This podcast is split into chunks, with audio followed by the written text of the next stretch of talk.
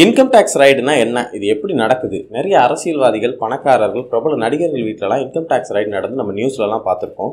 அதில் கூட நிறைய இன்கம் டேக்ஸ் ஆஃபீஸர்ஸ்லாம் அவங்க வீட்டில் போய் ரைட் பண்ணியிருப்பாங்க அப்புறம் அங்கேருந்து நிறைய பணம் கலெக்ட் பண்ணோம் டாக்குமெண்ட்ஸ் கலெக்ட் பண்ணோம் தங்கம் கலெக்ட் பண்ணோம் வைரம் கலெக்ட் பண்ணோம் அப்படின்னு சொல்லி நியூஸ்லலாம் சொல்லியிருப்பாங்க. ஆனால் இதுக்கப்புறம் என்ன நடந்துச்சு அப்படிங்கிறத யாருமே சொல்லவும் மாட்டாங்க. எந்த நியூஸ்லையுமே வராது. இந்த கலெக்ட் பண்ண பணம் நகை தங்கம் இதெல்லாம் என்ன பண்ணுவாங்க? இந்த இன்கம் டேக்ஸ் ரைடோட மொத்த ப்ராசஸ் என்ன? இதெல்லாம் பற்றி டீட்டெயிலாக இந்த வீடியோவில் பார்த்துடலாம். அதுக்கு முன்னாடி நம்ம சேனல் சப்ஸ்கிரைப் பண்ணாதவங்க மறக்காமல் சப்ஸ்கிரைப் பண்ணிருங்க. அப்போ தான் நம்ம போடுற இந்த மாதிரியான இன்ட்ரெஸ்டிங்கான வீடியோலாம் உங்களை வந்து சேரும். வணக்கம் நான் ஆனந்த்.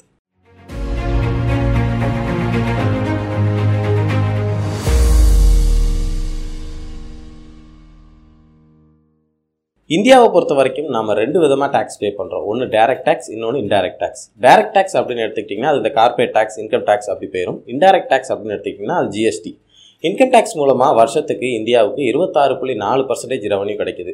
இதில் அதிகமாக இன்கம் டேக்ஸ் பே பண்ணுறது யார் அப்படின்னு பார்த்தீங்கன்னா உங்களையும் என்னை மாதிரி சம்பளத்துக்கு வேலை பார்க்குற சாமானியர்கள் தான். பணக்காரர்களோ பிஸ்னஸ் மேனோ யாருமே அவ்வளோவா இன்கம் டேக்ஸ் பே பண்ணுறதே கிடையாது. இன்னும் சொல்ல போனால் வெறும் மக்கள் தொகையில் ஒரு பர்சன்டேஜ் மக்கள் தான் ஐம்பது லட்சம் அதுக்கு அதிகமாக இன்கம் டேக்ஸ் பே பண்ணுறாங்க சரி இன்கம் டேக்ஸே வேணாம் அதை எடுத்துடலாம். ஜீரோ பர்சன்ட் இன்கம் டேக்ஸ் ஆக்கிட்டால் என்ன ஆகும் அப்படின்னு யாராவது கேட்டிங்கன்னா அதுக்கும் நம்ம டீட்டெயில்டாக வீடியோ போட்டிருக்கோம். அந்த வீடியோவோட லிங்கை டிஸ்கிரிப்ஷன்லையும் மேலே ஐ பட்டன்லையும் கொடுக்குறேன். பார்க்காதவங்க பார்த்துருங்க.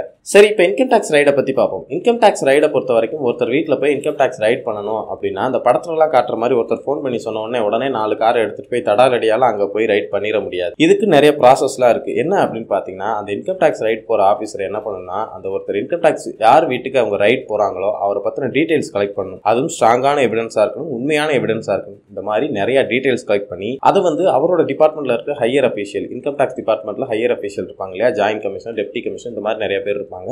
அவங்கக்கிட்ட போய் அதை கொடுத்து அவங்க அதுக்கு அப்ரூவ் கொடுத்தா மட்டும்தான் அவங்களால ரைட் போகவே முடியும். அப்படி இல்லை அப்படின்னா அவங்களால போக முடியாது. சரி இப்போ ஹையர் அஃபிஷியல் அப்ரூவல் கொடுத்துட்டாங்க. ஒருத்தர் வீட்டுக்கு இன்கம் டேக்ஸ் ரைட் போகிறாங்க இப்போ என்ன பண்ணுவாங்க அப்படின்னு கேட்டிங்கன்னா முதல்ல ஒருத்தர் வீட்டுக்கு இன்கம் டேக்ஸ் ரைட் போகிறாங்க அப்படின்னா அவரோட வீட்டுக்கு மட்டும் தனியாக ரைட் போக மாட்டாங்க. ஏன்னா அவரை பற்றி டீட்டெயில் கலெக்ட் பண்ணப்பவே அவர் கூட காண்டாக்டில் இருந்த அவர் கூட டிரான்சாக்ஷன் வச்சுருந்த ஒரு பத்து பேரையாச்சும் அவங்க சூஸ் பண்ணிடுவாங்க. அப்படி சூஸ் பண்ணி மொத்தமாக அவங்க எல்லார் வீட்டுக்கும் ஒன்றா தான் அவங்க ரைட் போவாங்க. ஏன்னா அப்போ தான் அவங்களால எந்த டாக்குமெண்ட்ஸையும் மறைக்க முடியாது எதுவும் தப்பிக்க முடியாது அப்படிங்கிறதுக்காக அவங்க அப்படி பண்ணுவாங்க. இன்னும் சொல்ல போனால் இந்த இன்கம் டேக்ஸ் ரைட் போகிற ஆஃபீஸர்ஸுக்கே எந்த வீட்டுக்கு யார் வீட்டுக்கு ரைடுக்கு போகிறோம் அப்படிங்கிறதே தெரியாது. அவ்வளோ சீக்கிரட்டாக வச்சு தான் அவங்க அந்த ப்ராசஸே பண்ணுவாங்க. சரி இப்போ அவங்க சூஸ் பண்ணவங்க வீட்டுக்கு ரைடுக்கு போயிட்டாங்க. அங்கே போய் ஃபஸ்ட்டு என்ன பண்ணுவாங்க? இந்த படத்துலலாம் காட்டுற மாதிரி மெத்தையெல்லாம் கிழிச்சு அப்புறம் இந்த சோஃபாவெல்லாம் கவுத்தி போட்டு அதுலலாம் பணம் இருக்கா அப்படின்னு சொல்லி அதெல்லாம் அந்த தடாலடி அந்த மாதிரி ரிசர்ச் பண்ணுவாங்களா அப்படின்னு கேட்டிங்கன்னா அதுதான் கிடையாது. ஃபஸ்ட்டு அவங்க போன உடனே அங்கே என்ன பண்ணுவாங்க அப்படின்னா அவங்களோட கம்யூனிகேஷனை கட் பண்ணுவாங்க. அவங்ககிட்ட இருக்க ஃபோன் இது எல்லாத்தையும் வாங்கிடுவாங்க அவங்களால வெளியில் இருக்கவங்ககிட்ட தொடர்பு கொள்ள முடியாத அளவுக்கு அவங்களோட கம்யூனிகேஷனை கட் பண்ணிடுவாங்க அண்ட் செகண்ட் என்ன பண்ணுவாங்க அப்படின்னா அவங்ககிட்ட ஒரு ப்ரிலிமினரி ஸ்டேட்மெண்ட் வாங்குவாங்க. இந்த ஸ்டேட்மெண்ட் என்ன அப்படின்னா ஒரு பேசிக் டீட்டெயில்ஸ் தான் நீங்கள் என்ன பண்ணுறீங்க உங்களோட வருமானம் என்ன? என்ன தொழில்? இந்த மாதிரி இதெல்லாம் பேசிக் டீட்டெயில்ஸ் வாங்குவாங்க.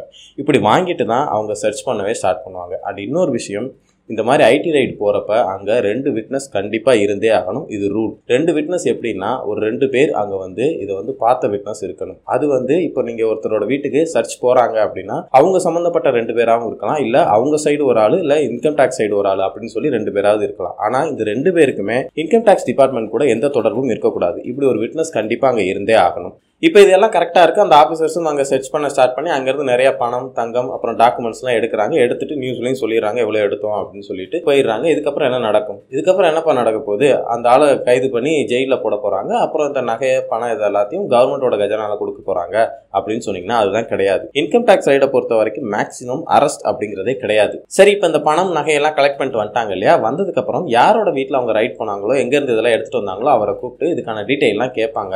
இந்த பணம் எப்படி வந்துச்சு? இந்த நகை எப்படி வந்துச்சு இதுக்கான பில் எங்க இதுக்கான சோர்ஸ் என்ன அப்படின்லாம் கேட்பாங்க. ஏன்னா இப்போ ஒருத்தர் பத்து வருஷத்துக்கு முன்னாடி ஒரு நகை வாங்கியிருக்காரு அப்படின்னா அதுக்கான பில் வச்சிருக்க மாட்டார் கண்டிப்பாக ஸோ அதுக்காக அவருக்கும் டைம் கொடுப்பாங்க. நீங்கள் இதுக்கான பில் கொடுங்க.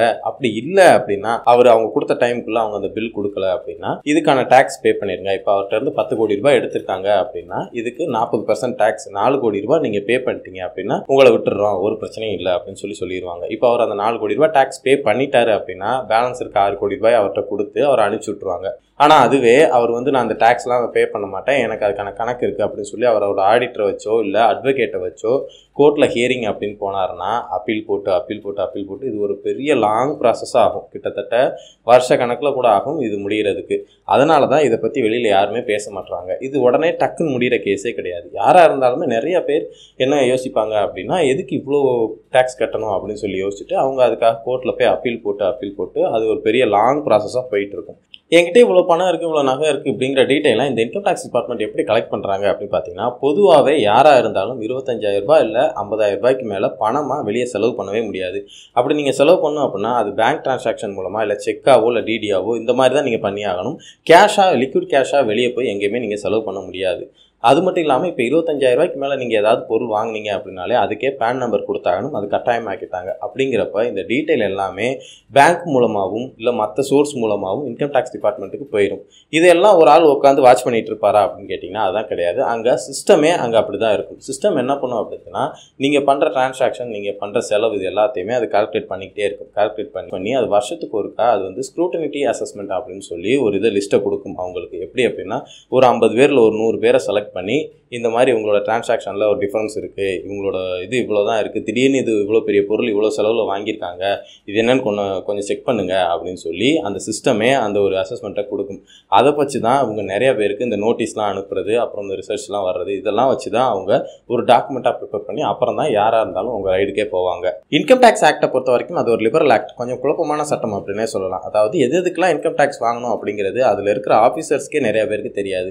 அவங்க அதெல்லாம் ரிசர்ச் பண்ணி பார்த்து இது இதுக்கெலாம் டேக்ஸ் வாங்கலாம் வாங்கக்கூடாது அப்படின்னு சொல்லி அவங்க கண்டுபிடிச்சி எல்லாம் கொண்டு வர்றதுக்குள்ள நீங்கள் கோர்ட்டில் போய் அப்பீல் பண்ணி இப்படி ஒரு பெரிய ப்ராசஸே நடக்கும். இதெல்லாம் நடந்து முடிக்கிறப்ப நீங்கள் டேக்ஸ் பே பண்ணி நீங்கள் குற்றவாளியாகவும் ஆகலாம். இல்லை நீங்கள் டேக்ஸ் பே பண்ண தேவையில்லை அப்படின்னு சொல்லி உங்களை நிரபராதியாகவும் அவங்க விட்டுறலாம். அப்போ போட்டு கொடுத்தா ரிவார்ட்லாம் கொடுப்போம் அப்படின்னு சொல்லி சொல்கிறாங்களே அதெல்லாம் உண்மையாக அந்த சிவாஜி படத்தில் கூட ரஜினி சொல்லுவார் இன்கம் டேக்ஸ் டிபார்ட்மெண்ட்டில் நான் போட்டு கொடுத்தேன்னா எனக்கு வந்து இவ்வளோ ரிவார்ட் கொடுப்பாங்க. எப்படி பார்த்தாலும் என் பிஸ்னஸ் லாபம் தான். அப்படின்னு சொல்லி ஒரு டைலாக்லாம் பேசுவார் பார்த்துருக்கீங்களா?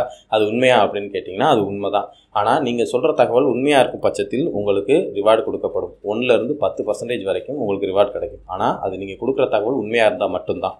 நான் முன்னவே சொன்ன மாதிரி சாமானியர்கள் தான் அதிகமாக இன்கம் டேக்ஸ் பே பண்ணுறாங்க அதாவது நம்மள மாதிரி சம்பளத்துக்கு வேலை பார்க்குறவங்க தான் அதிகமாக பே பண்ணுறாங்க அப்படின்னு சொன்னேன் இல்லையா? அது எப்படி அப்படின்னு கேட்டிங்கன்னா மாத சம்பளம் வாங்குற நமக்கெல்லாம் டேக்ஸ் பிடிச்சது போக தான் சம்பளமே வரும். ஆனால் பிஸ்னஸ் பண்ணுறவங்களுக்கு அப்படி கிடையாது. அவங்களோட லாபம் வந்துச்சு அப்படின்னா அதில் அவங்க செலவு கணக்கு காமிச்சு அவங்களோட டேக்ஸை குறைச்சிக்கலாம். அப்படி இல்லை அப்படின்னா அவங்க செலவு கணக்கு காமிச்சு டேக்ஸே கட்டாமல் கூட இருந்துக்கலாம். எப்படி பார்த்தாலும் அதிகமாக டேக்ஸ் பே பண்ணுறது நம்மள மாதிரி சாமானியர்கள் தான். இன்கம் டேக்ஸ் அப்படிங்கிறது ஒருத்தரோட தனிப்பட்ட விஷயம். ஒருத்தர் எவ்வளோ டேக்ஸ் கட்டுறாரு அப்படிங்கிறது இன்னொருத்தரால் தெரிஞ்சிக்கவே முடியாது. இன்னும் சொல்லப்போனால் ஆர்டிஐ போட்டால் கூட அது மூலமாக கூட நமக்கு தெரிஞ்சுக்கிறதுக்கான எந்த வாய்ப்பும் கிடையாது. ஏன்னா சட்டத்திலையும் இடம் கிடையாது.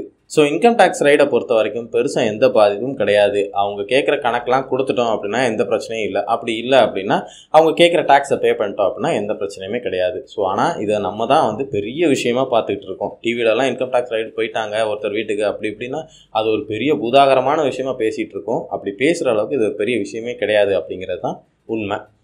இந்த வீடியோ உங்களுக்கு பிடிச்சிருந்ததுன்னா லைக் பண்ணுங்கள் ஷேர் பண்ணுங்கள் கமெண்ட் பண்ணுங்கள் மறக்காமல் சப்ஸ்கிரைப் பண்ணி பக்கத்தில் இருக்க பெல் நோட்டிஃபிகேஷனையும் கிளிக் பண்ணிடுங்க மறுபடியும் இதே மாதிரியான இன்ட்ரெஸ்டிங்கான இன்னொரு வீடியோவில் நம்ம பார்க்கலாம்.